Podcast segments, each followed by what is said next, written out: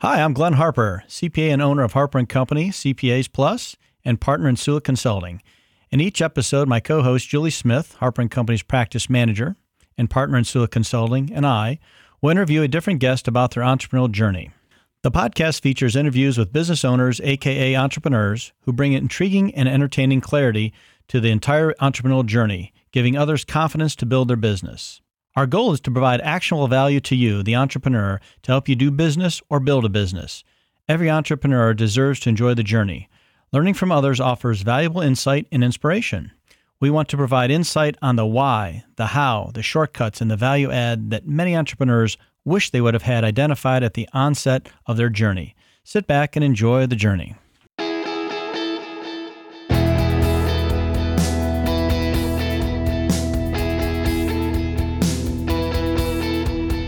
All right, welcome to another Empowering Entrepreneurs podcast. Glenn Harper here, Julie Smith. What's up, Julie? What's up? Not too much. Just another day making some donuts. We've got a pleased to have a great guest today, a friend, colleague, client, compadre, fellow wingman, Bill Konves. Uh, he has a bunch of litany of companies that he owns, primarily in the marketing and scaling of one's business. Uh, but this guy's into everything. Bill, how you doing? Hey, good, good, good to be here. Thank you, Julie. Thank you, Glenn. You bet. Your uh, your bio or your email says chief of staff. Is that like you're the head of a client's company or part of the Kansas City Chiefs? Uh, no, not part of the Kansas City Chiefs, unfortunately. All right. Yeah. What does that mean, yeah. chief of staff? Uh, I, I, help um, business owners, successful business owners, scale their business, um, bring in the right players, mostly around marketing. Um, a, a, lot of businesses that are trying to scale. They have a hard time finding the right marketing partners to help that without hiring full-time staff. And that's not always the best solution. You hire someone full-time then you have to manage that person. Uh, you might only need them for a few months and that's it. So um, so that's what we do. We bring in people to get jobs done and then those people move out. A lot of people say that you know they have this part-time CFO and these part-time HR people. Would you would you like a kind of that kind of thing, like an augmentation of marketing department?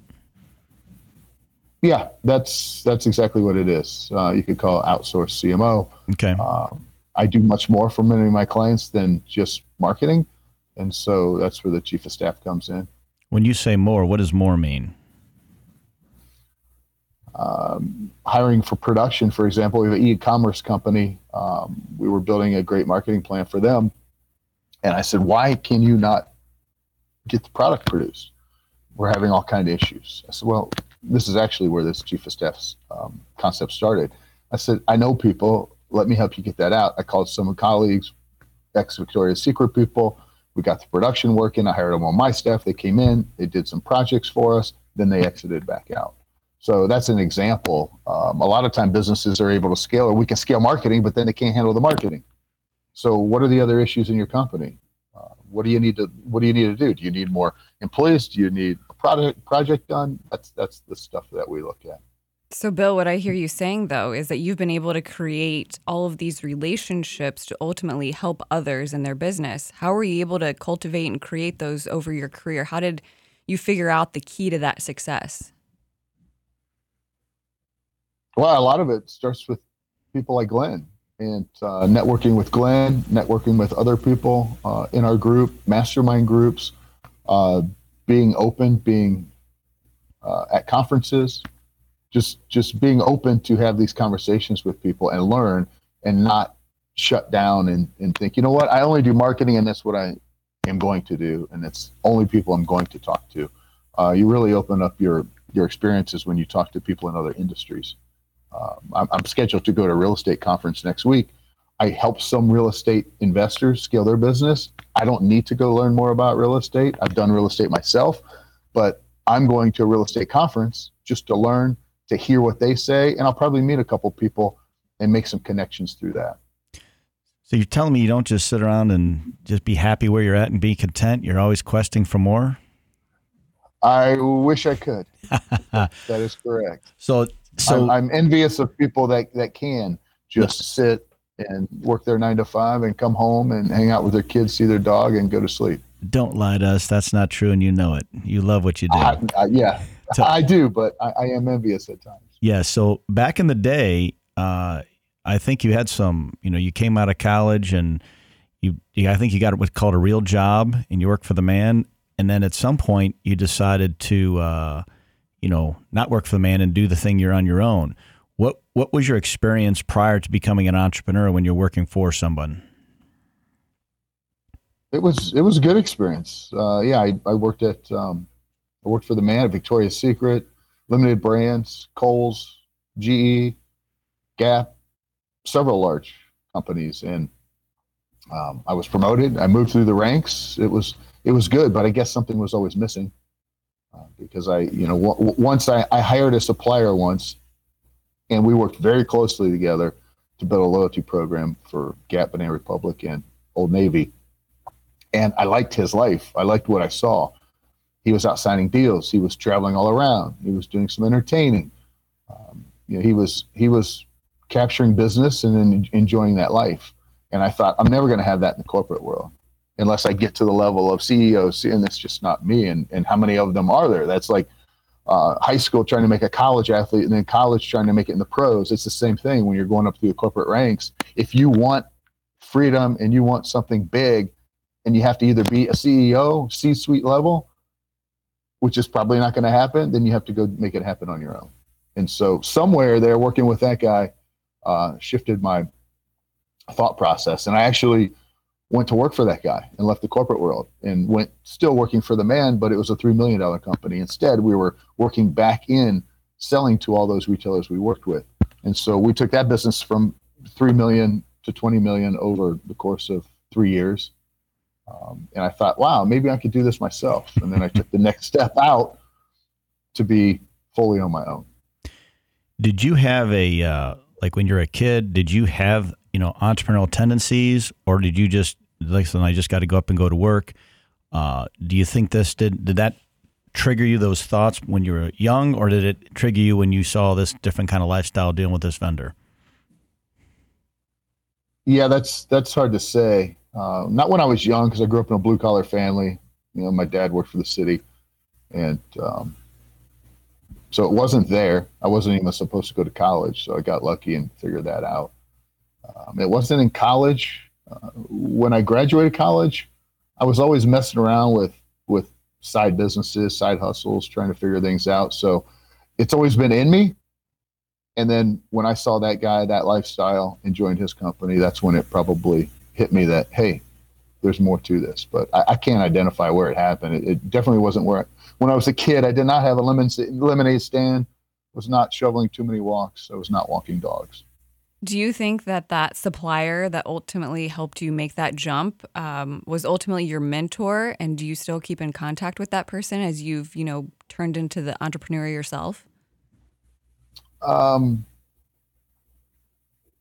I, I do not um, keep in contact with him. He's changed lifestyles as well. He's sold his businesses. He was 15 years older than me, um, so he's moved on. Uh, I think there were people that worked with him inside his company. I liked his lifestyle. I liked how he sold. I liked how he made things happen. Um, I like some people, um, more of a mentor that were in his management team that that I followed more closely. And the entrepreneurs that that I like have somewhat of a corporate experience. Um, I, I everything I do in life, I run more in a corporate manner, but then I like the freedom of the entrepreneur. So I'm kind of a hybrid you, you, might be able to throw me back in the corporate environment and I might be able to do just fine. Uh, I like to think I could. A lot of entrepreneurs will say, no way do I ever want to go back to the corporate world. I just can't handle it. Um, I don't, I don't look at it and mind it. Uh, so, but again, I haven't been back in that world. I have a few phone calls once in a while and I realize it's tough. Yeah, it's funny. The a typical entrepreneur when they leave a real job, they've successfully will never be employable by anybody else. That just is a rule. But you, you definitely have a little bit of tendencies that you, I guess, a segue is you, you kind of like process, you like structure, um, you like that playing the the I don't want to say a corporate game, but just understanding all the different pieces because you're not just doing one thing, you're doing multiple things and most entrepreneurs only do one thing. When they can do the other things, that brings a little bit of that corporate back into you and, and, and works on that. Do you feel like you know that gave you a competitive advantage being an entrepreneur having that experience to understand that you can't look at things in one dimension it's more of a you know all over the place looking at things like a spider monkey or do you feel like you went into this just doing one thing well i, I think the corporate background probably is a hindrance because it's a crutch i always think oh well, i can always go back i don't anymore i've been out so long but for the first you know seven eight nine years i kept thinking man, it'd be nice to have a paycheck every week. Man, it'd be nice just to talk to some people at the water cooler and not work as hard as I'm out here working. You know, um, eating what you kill is much different than getting that pay, that paycheck every week. So uh, it's difficult to leave that and make that transition. But once you're once you're gone long enough, yes, uh, I'm probably not employable because I would drive people insane with with with the, let's get something done now. What are we doing? Why are we talking for an hour and a half about this? Why is committee. IT here? Why is everyone here? Why you know this is a marketing project. Uh, let's just move this forward. Let's take a baby step. Let's test it. We don't have to. We don't have to have the whole committee agree that this is the way we're going. So yes, I would probably um, frustrate myself and frustrate others in a corporate environment at this point. Do you, you think the uh, you know what I see a lot of with entrepreneurs is just the speed that th- things can get done and the no hindrance of any have to worry about what anybody else thinks. You can just say like, "Well, I just want to go do that. Let's get it done." Versus, "Well, I got to go market it to this person, this person, this person, figure out get a budget for that and everything." As an entrepreneur, do you do you? I mean, you just said that you really really enjoy that, but can you imagine that if you had to deal with that in your business and have to go through committee to get something done, it'd be nauseating, would it not? Yes, it would be. I was on a call last week where we were going through this with a corporate environment or, uh, or a corporate client in a corporate environment, and I, I, I was I was I was not happy, and, and, I probably showed my frustration a little bit in the call. Um, when you ask a question in the first five minutes of the call, no, no, no, no, no, we'll, we'll get to that, and then you go through an hour and a half, and then I say, by the way, remember that question I asked? Oh yeah, yeah, that, that that's what we are that, that's what we can do. We can do that. I said, well, I asked that in the first five minutes. But you wanted done. to do a dog and pony show for the entire, you know, because you've you had a dog and pony show to present and you wanted to get it all out. Well, if you don't need to get it all out, then let's just get the job done and move forward. So yes, that, that is one big difference. Do you enjoy working? I mean, in your career, you definitely being this chief of staff, you have to deal with different sizes of companies. Um, do you find it more rewarding working for somebody who's little trying to get things started, somebody who's kind of rolling, or a company's already established and rocking and rolling? Do you have a preference of which level you like to enter in with a client and, and be their advisor for that? Yeah, 100%. And, and I've done all three. And I, I just, I can't identify any longer with the first two you mentioned. You have to be rocking and rolling because my experience is is too deep to, to I mean, startups, product launches, all those things. Uh, one, the client looks at you in a much different light. They're ready to fire you every second because they're like, "Hey, we're small. We don't have a budget. This is it. You got to go." And so, if you don't perform very quickly, they're looking at you um, to get to, to push you out the door, and and that's and that's not the way to run a business. You have to be well invested and think this is. I mean, you know, if it says six months and we have to invest ten thousand dollars a month in this for six months, that's what we have to do. So unfortunately, the ones in category that are just starting up, not well-funded startup, even well-funded startups, they, they have their challenges. Everything's about the return on investment. And then number two, the ones that are that have a product and it's starting to work, they just don't typically have the hinds or or the, the foresight to say, look, we've budgeted for this. We're going to write it for six months. We're going to see what happens. We're going to analyze it, and then we're going to make decisions from there. The guys that are rocking and rolling, they're fun to try to keep up with. They have the challenges because they're scaling their business, and we don't know who to put here, and we don't know who to put there. We don't know what marketing is going to work, but we're, we're we're doing great right now. So I like to jump in with those owners and say, okay, where are your problems? Here and here. All right, let me go solve those two problems today to knock those out of the way. Those roadblocks are done. So I definitely, I actually, I only now take clients, and, it's in my LinkedIn bio, successful scaling businesses, because it's much easier to take a business that's already scaling to a much higher level than it is, you know, to, to take a startup because a lot of startups fail. So, Bill, you're That's talking tough. about where you are now. Can you kind of take us? You know, you went with that supplier, you took that leap of faith, you did that. Can you kind of walk us through what's happened in your journey to where you are now, where you just want to work with successful rocket and rolling companies? Um, yeah, it was it, it, was an interesting journey. Glenn, being my tax advisor, um, knows the journey very well. We um, can't talk about everything. Maybe just some things. Yes, ex- exactly. some of the journey, the journeys that happen here in Ohio.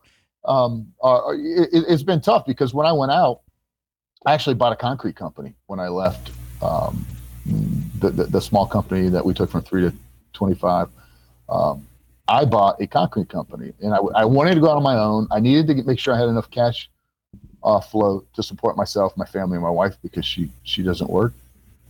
And so I was looking at different businesses that had a certain cash flow that I could handle and, and, would support us. And so we looked at probably, I don't know, five or six businesses. I was in Glenn's office a few times looking at a couple of them. Some of them just don't pan out, um, which is a good piece of advice. Don't buy a business without getting your, your, um, your, your, strategic partners involved, your, your attorneys and your accountant, tax advisors. Uh, then we ended up with a concrete company, purchased that, then at the same time, bridal company purchased that. I had three pizza shops at the same time, and I had 28 rental properties. That was probably way too much to be doing at the same time. And so, um, what happened there was concrete was we had more business than we know what to do with. Well, I'm a marketing guy. Um, I needed a chief of staff, and that's one of the things I learned in my experience is that we were scaling, we were growing. We had every builder in town, custom builder. We just couldn't keep up. And instead, the, the, pleasing guy I am, the marketing guy is, let's find a way to do it. Let's find a way to do it. Let's find a way to do it. And we overcommitted, and it just was not a good situation. Um, and, and I'm out there just marketing away. If I had that number two person that was with me to say, wait, stop, slow down. You got issues here. You got challenges here. Let's fix those because you have a great product. Don't scale too quickly. So that was going on. Um, and then the same thing happened in a few of the other businesses. We were just scaling too quickly. Uh, after it was all said and done, I was worn out being being the, the owner operator. And it made me realize that, wow, I really like being number two. I want to be number two in all these companies and help people. I don't want to be the number one guy. So, working with my coach, we developed that um, that scenario in, that marketing plan of of how can I go out and help other people. And so ended up selling all the companies, um, selling real estate, and just focusing on being that true supporter of that founder in a business.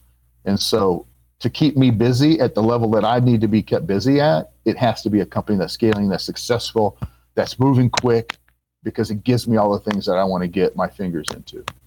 So, Bill, what it seems like you're saying, though, is you kind of took all the lessons you learned throughout your journey, came to a conclusion through a lot of self awareness, it sounds like, and then were able to take a step back and use kind of where you were able to pivot in your journey to help everybody else and still be able to succeed. That is correct. And so that's that's continual analysis of yourself and where you're going helps because once someone goes on the entrepreneurial journey, they don't really know where they're going to end up. But no. if if you're too focused on where you're going to end up, it, it could end bad. Um, and, and, some of my businesses did not end up where I wanted them to go. But it, because I had a bigger awareness of myself, I knew where I wanted to take myself. So where I'm at today is is perfect. All those lessons, the great lessons, the hard lessons, they add up to where I want to be today. And and I'm close. You'd think I'd figured it out by now, but I'm close to being exactly where I want to be. Isn't everybody? yes, everyone everyone should be. Yes, they, yeah. they should not have had it figured out yet. As the fun is actually figuring it out, right? I mean, we don't want to have catastrophic failure at any level, but you the only way you can kind of develop and evolve is you have to go through the schnizzle. Is there anything prior to what you're doing now that you wish you know, if an entrepreneur is listening to this podcast and trying to figure out what they're going to do and where they're at, and they may be on their journey at the very beginning, having some challenging times, you know, what is that one thing that you took from when you had to make all those changes that, man, if I'd have just thought of that, or if I'd have just did this, or if I'd have cut the cord sooner here, if I'd have just got that advice, what would you advise a fellow entrepreneur that are struggling perhaps or trying to get to the next level? Uh, rely on your network and ask a lot of questions. When I look back, there were quite a few times I'd ask and listen to the questions. I mean, I'm sorry, listen to the answers that they give you. Um, in my in my most challenging times, some of the answers that I had received from people, like tax advisor, plug for Glenn. um, there were there was some good advice that Glenn said. You think about this and this. I mean, hey, yeah, but I don't worry about. It. I got it. I'm good. I'm going. Um, instead of stopping, slowing down, and thinking, "Wow, what did my attorney say?" Or or what? Not even paid help. I mean, you just ask questions in my mastermind group. Join mastermind groups. Be around people that have already been in your shoes that can give you that advice. Um, don't hang around the same friends and family and don't talk about your business with your friends and family because they're going to give you the wrong advice unless they've already been there. So listen to your advisors, have a good, strong group of advisors, reach out to your network, free advice, but people have already been there or people that are on the journey that you're on so you can all share your experiences. I did not do that. I learned that too late. You know, I, I went from the corporate world to the entrepreneurial world. I didn't know all these groups existed and mastermind groups, and I didn't know to align myself with all these people, and I didn't know really to listen to my advisors as closely as I should have. So, it is. If I do it all over again, it's it's pretty simple. Open up your network and listen to people, and move a little slower. It it is kind of funny that a lot of entrepreneurs that are like industry specific or doing whatever they, they, they do they generally feel like they know everything there is to know. And yeah. it's the second they realize that it's possible, just slightly possible, that they don't know it all and they listen and try to learn, the light switch comes on and all of a sudden things just happen.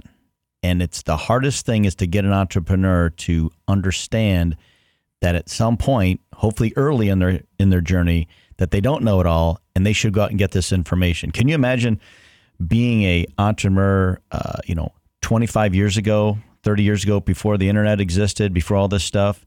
You you would have no support structure. I mean, the the men and women that came prior that started businesses, how the heck did they do it without all these resources? You ever wonder about that? I, I do. Uh, I also know that the competition wouldn't be as fierce because it was harder to start a business then. So there were much, there were many fewer people starting businesses. So um, I, I, think it's all relative. There are so many resources now, but we all have access to those resources. Right. So we take advantage of it. But when you start a business, there's probably other five other people starting the same business in the same week, um, whereas 20 years ago there wasn't. What do you think? Uh, most entrepreneurs have like uh, we call it a superpower, like something that they're just they just can't figure it out, other than the fact that they're just darn good at something, whatever that thing is, and they're just they're unique. They're um, they've got this special thing that can help other people. It's very rewarding for the entrepreneur. What do you think your superpower is? I think you're going to have to wait a few more years I figure it out. but if I had to answer today, um, it, it's it's definitely supporting a founder of a business and being their trusted chief of staff. Um, most most people, most founders don't have someone to go to.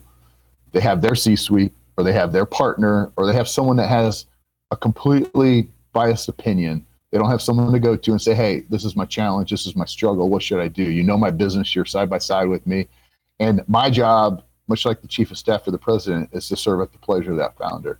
I have no other. I have nothing else that I want out of life except to help my client get the best results. So I think that's my superpower is that I can focus on that. I don't care about my results. I love to spend money. I love to make money, but the money will come. I'm not looking for the dollars. I'm looking to take care of my client. And if the client gets taken care of, I'm going to find out how I'm going to make my money. So I, I think that's unique. I love to be the number two. I mean, who doesn't want to be Austin Powers' number two guy? Um, so when you're sitting there, you just said something too that was kind of unique. Is the entrepreneurs, they always start, some of them start out like, I got to do it for the money. I'm doing it for the money.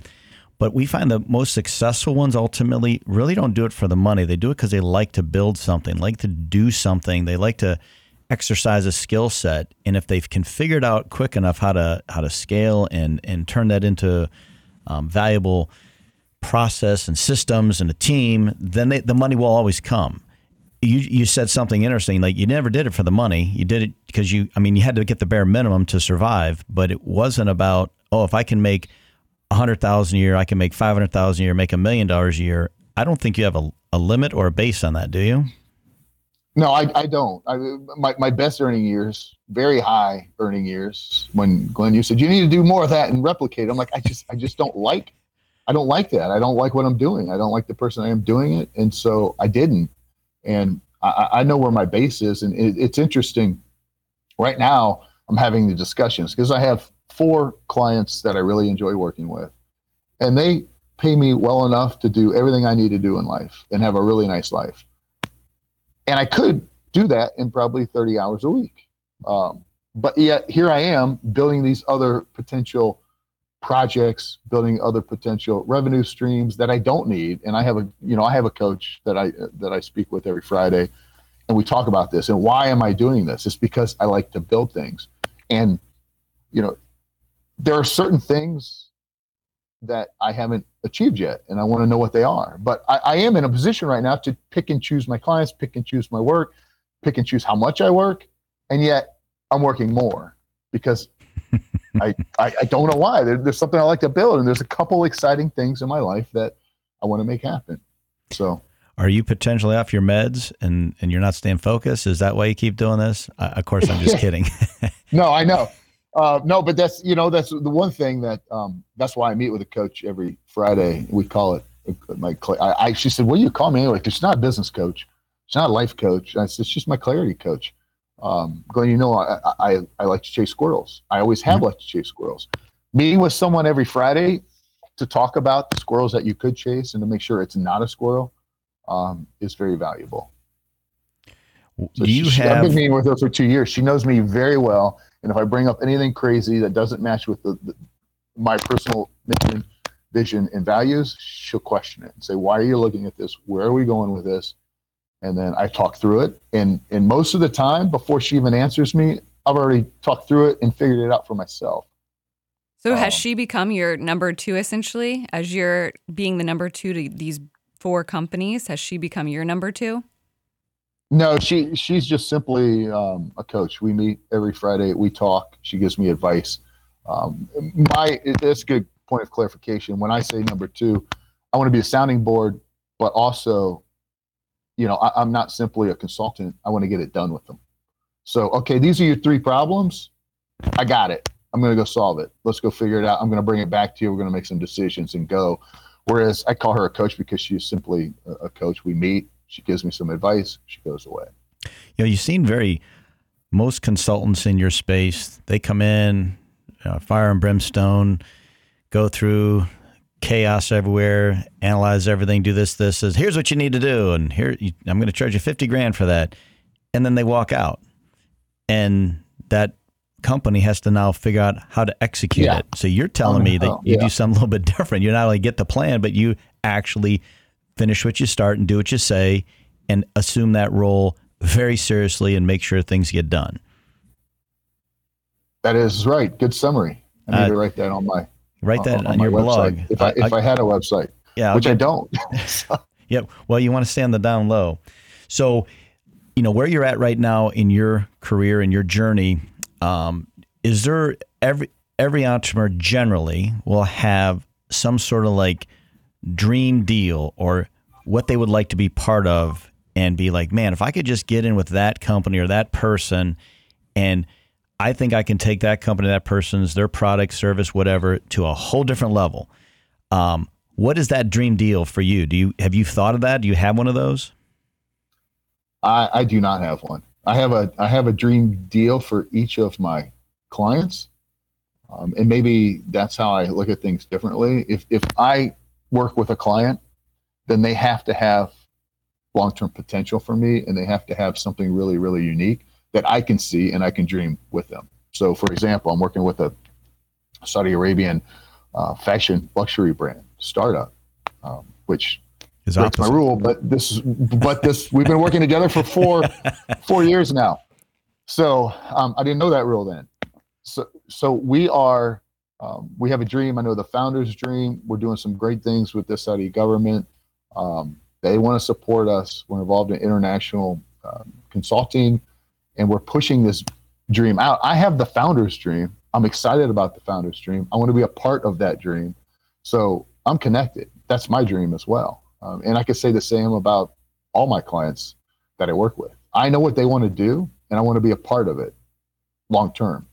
Um, I don't know. I, I, don't know if that answers your question, but for well, myself, you were probably asking for myself. Do I have something that I really want to do? Yeah, I'm. Just, well, what I mean is like you know what what you're saying is that you really don't want to work for a client. You want to work with a client, with and be part of, not on the outside looking in, which is really hard for a lot of entrepreneurs to be fully vested like that because that takes a lot of emotional capital, a lot of because you're all in. It does. You're not just on the outside kind of playing around. You're going deep. So that's why, like you said, four clients is probably more than enough to do that because that takes a lot of bandwidth. And so I guess what I was suggesting is that if you you know you listen to a lot of podcasts, you listen to a lot of you know educational things, you read a lot, you travel a lot. Have you seen a company or individual out there that would be like, man, I, I just know they're doing it wrong. And if they would just do this, I, I could take them from A to the moon here. It'd be an amazing journey for them if they would, ju- if I could just get in front of them. Do you have anybody like that that you've kind of looked or identified with and say, man, if I could just get with them? I do not. I cannot think of one. Well, you got to go read more, listen more. I guess is the takeaway from that. I, I know. I'm working. With, I'm invested, fully invested with the clients that I have. Um, now, I do. I, I, will tell you this. I, I, guess as an industry, I guess we could talk about an industry. Okay. If if the industry, so I've been pushed into the home services industry to help with marketing and other things by a good friend of mine that owns, operates, buys, sells. Um, H, home, home home services company, HVAC, plumbing, heating, all these different things. And we're doing some marketing work for him. So there are some really large agencies out there that charge a lot of money to do work for these guys. And once they get their claws in, most home services companies and founders are like, we don't know questions to ask. We're, t- we're afraid to turn them off, but they're charging us way too much money. So he and I are working together. We fired his agency. We're putting together a plan that helps those guys. And so he said, Bill, I, I gave your information to another fellow in Denver. He's got 28 trucks, really large company, same problem, wrong agency, charging way too much. And I just did a free analysis for him. It's like three page report, sent it to him. A couple days ago, within an hour, he responded back, "Hey, this thing's amazing. We got to work together. What are we going to do? My other comp- my other agencies uh, on contract till May. I'm ready to push them out. Let's go." And I said, "No, no, no well, I appreciate that because all the home services companies are having these same challenges. But my job is not to come in and compete and push people out. My job is to come in and help you from a C level perspective look at your partners and say, hey, maybe they can do this well, maybe they don't do that well. We don't need to throw them out. Um, and so that industry overall, it needs the outsourced chief marketing officer, if there was a term for that, because that industry and those and, and those business owners are being taken advantage of um, by a lot of different marketing agencies that charge way too much money for what they're doing. So I'm, I'm aligning myself in that world since I know it. I owned a concrete company. I know the struggles. So that might be my my dream challenge: fix an industry. And if I do that, it would be very lucrative. It would be. When you are, you know, working with clients, you know, there's definitely certain sizes that you want to work with, and and and challenges like we indicated. You you like the more complex, sophisticated type ones. But again, when you describe your portfolio of clients, you're kind of all over the board with that because I think the challenge is again, that was my initial thought or question was is it funner to take somebody that has nothing and bring them up or is it better to take somebody who has something and make them even better? Which one do you like more? Which is more rewarding for you? More rewarding See, well, yeah, that's a tough question I know. because then it then it becomes a financial question because you do everyone needs their base minimum, what they're worth, what they feel, what they just what they have to pay their bills. So if I could look and say this is a product that's amazing and it's a startup product and I know it's going to be amazing, I want to ride that journey, then that would be extremely fun. and fulfilling. However, those are unicorns.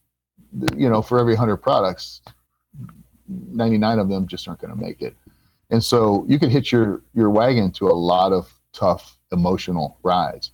Those are also the most emotional. You you alluded earlier to the emotion. When you're all in with a team, you're not playing on the outside. You're like, yeah, hey, here's my bill. This is what I think you should do. Cool, pay my bill, and you walk away.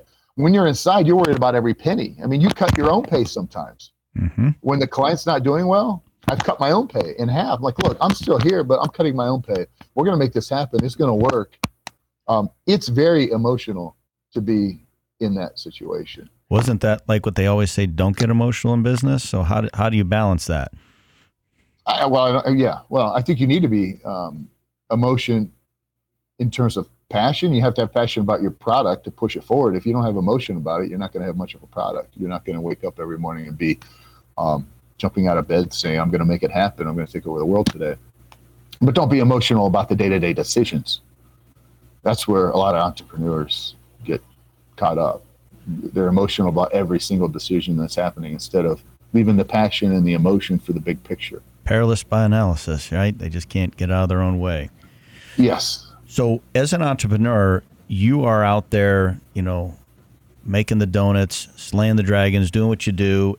At some point, when you're identifying a client that you want to work with, do you feel like today versus 20 years ago? How I can't remember how long you've been doing this as an entrepreneur, but it seems like since I've known you. But yeah, 10.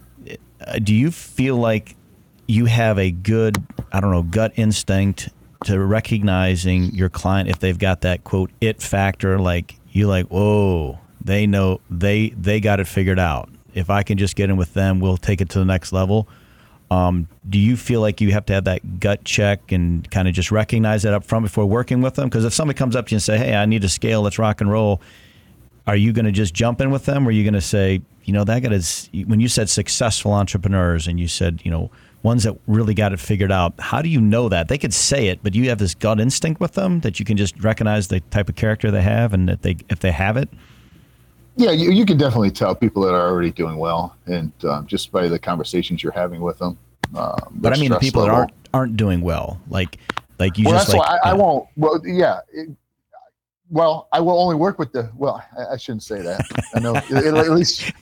Um, Busted. The, my target customer right now, today, and it's happened over the, the last three months. Actually, in the last two weeks, I've had people referred to me. A startup was referred to me. And I said, you know what? It's, it's, not who I work with. And, and but I'm going to talk with them. I'm going to chat with them. I'm going to put them through my, my initial, you know, um, survey, fill out a survey. One of the things I have them do is fill out a survey. If they're not willing to fill out this survey, which is kind of complex, um, then it qualifies them away the opposite mm-hmm. way. So I still have conversations with people because maybe there is something there. But um, when we talked with this this plumber, I looked at his business. I saw he had 28 trucks. I saw he's he's spending an ungodly amount of money in a marketing budget every month. That tells me there's a lot of money in that company somewhere. And mm-hmm. if he's seeing it or not, that's my job to figure it out um, and make it better. So you can ask questions to say, "Oh, you have 28 trucks. Wow, uh, you have an X amount um, marketing budget. Wow, there's a lot of cash flow in your business so someone is making money in there. It might not be the owner, as we know in many cases, but I can help you figure that out. So you can ask questions and figure out how successful people are. And, and yeah, I, I think I'm getting closer. And when I'm not close, I bring it to my coach every Friday and we talk about it. Like, is this a client for me? Is this is this something that you know matches my values and where I want to go in life? So your coach definitely talks you off the ledge, which is which is good because most entrepreneurs are on the ledge all the time, and it's not only just a ledge; they're literally walking on the top of the peak on that ridge and they could slip either way and fall off and it's over, right? I mean, that's a real thing. I lived that life for many years. It's the best. Every it day. makes you feel alive, doesn't it? Uh, yes. Now, yes. Until you hit 50. Right.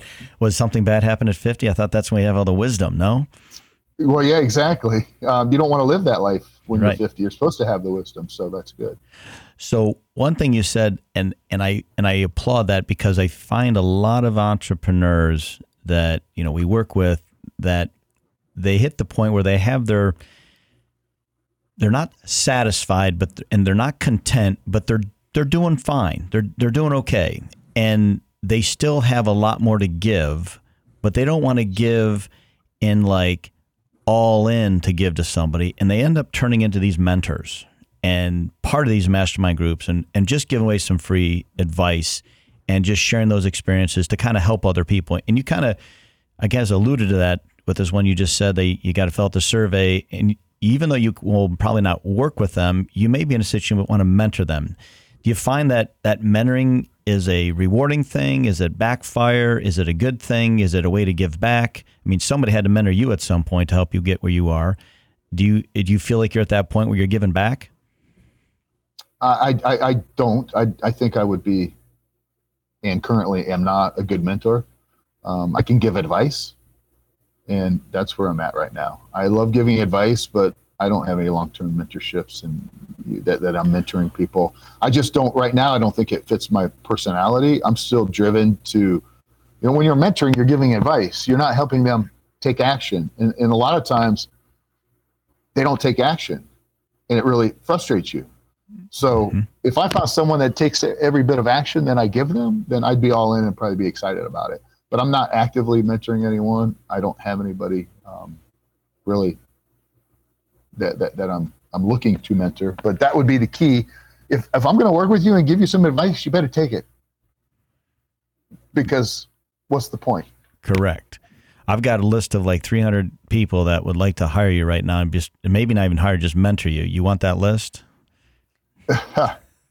Absolutely not. That's crazy. No, you got a scarcity of of uh, product, a scarcity of mindset, and it's very valuable. And it's to the point where why waste that on somebody who's not going to do anything valuable with it? It's hard to screen that as an entrepreneur about all those opportunities in front of you of how you get engaged with them because just because it's a perfect situation, if they aren't going to do what you tell them, then why even waste that emotional capital and all those things to get it set up?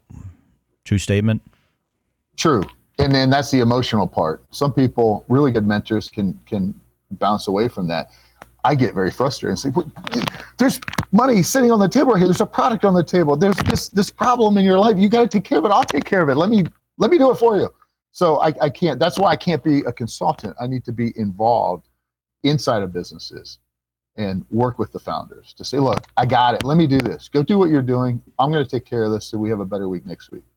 So I think there's a you're in a unique space because a lot of times an entrepreneur is going to either say, "Hey, I'm going to do business and I do all the work and I'm in charge of all those things and make a great career doing that and you've got a great job to do that." And that's one school of thought and there's nothing it's a great great model. Then there's another side of entrepreneurs that say, look, I'm tired of being on the hamster wheel and I want to build a business and I'm going to scale this and other people help me do achieve this huge business where I'm not really actively involved. I'm still getting paid. You have a very unique situation because you kind of have like a, a hybrid thing. You have this job that you do as doing business for clients, but you are actually helping them build a business and you're part of it that is very unique in this industry as an entrepreneur. Have you looked at it it's, like that before? I have, and, and I struggle with it sometimes because I'm not building anything myself. And as a builder, um, I want to build something, and that's a conversation that I go through every Friday um, with with again with my coach. It's like, am I ready to build something? Do I want to build something, or am I satisfied just building these clients' businesses with them? And that's all I need. And so that's why I do have these other small projects sitting out there. You know, what might work? What might take off? What might I get passionate about um, over the next, you know, 15, 20 years? Because people are like, oh, you're going to retire soon. Well, no, I'm looking for that thing that I can retire and work 20 to 30 hours a week because that's what I like to do. I don't like to golf. What? That's that doesn't sound normal. Yeah. What do you like to I'm do if you're not golfing? Well, I like to go to kids sports probably. That or kids and travel sports. You know that life. So that's fun. In in about seven years, that's going to be done, gone out the door. So do I want to still be helping clients build their businesses, or do I want to build my own? And so that's where I'm at in life. Like, do I want to build something for myself that's going to take me into retirement and let me have something so my wife doesn't kill me sitting home all day? Um, something maybe for my kids to get involved in something like you know, just something bigger out there. So I think that's the final thought today is the fact that all the entrepreneurs out there, you think you have to have it all figured out, and you really don't because it's ever evolving, ever changing. Um, but try to focus on one thing at a time, dominate the space before you go to the next thing. Don't run amok and do a shotgun approach and shoot out of everything. Stay focused, and then you can always pivot and change. Don't try to do everything, try to do one thing at a time and work through it. Uh, do you think that's a fair assessment, Bill? That's a great assessment, and, and don't forget to expand your network and, and, and listen to your board of advisors. Awesome. Well, thanks for joining us today and taking time out of your busy day. Um, good luck out there trying to figure it out. But darn, it sure is fun, isn't it? It is. Yeah. Thank you, Glenn. Thank you, Julie. All right, Bill. Take care. This is Glenn Harper. And Julie Smith. Signing off. Talk to you guys soon. I hope uh, you find some value in this podcast. At Harper and Company CPA Plus, we just don't care about the numbers. We care about helping you tap into the greatness of your entrepreneurial journey. You deserve a partner who has helped hundreds of businesses go from paying the bills to building the business and lifestyle of their dreams. Go to our website and download our free guide entitled Entrepreneurial Success Formula How to Avoid Managing Your Business from Your Bank Account. The link is in this episode's show notes.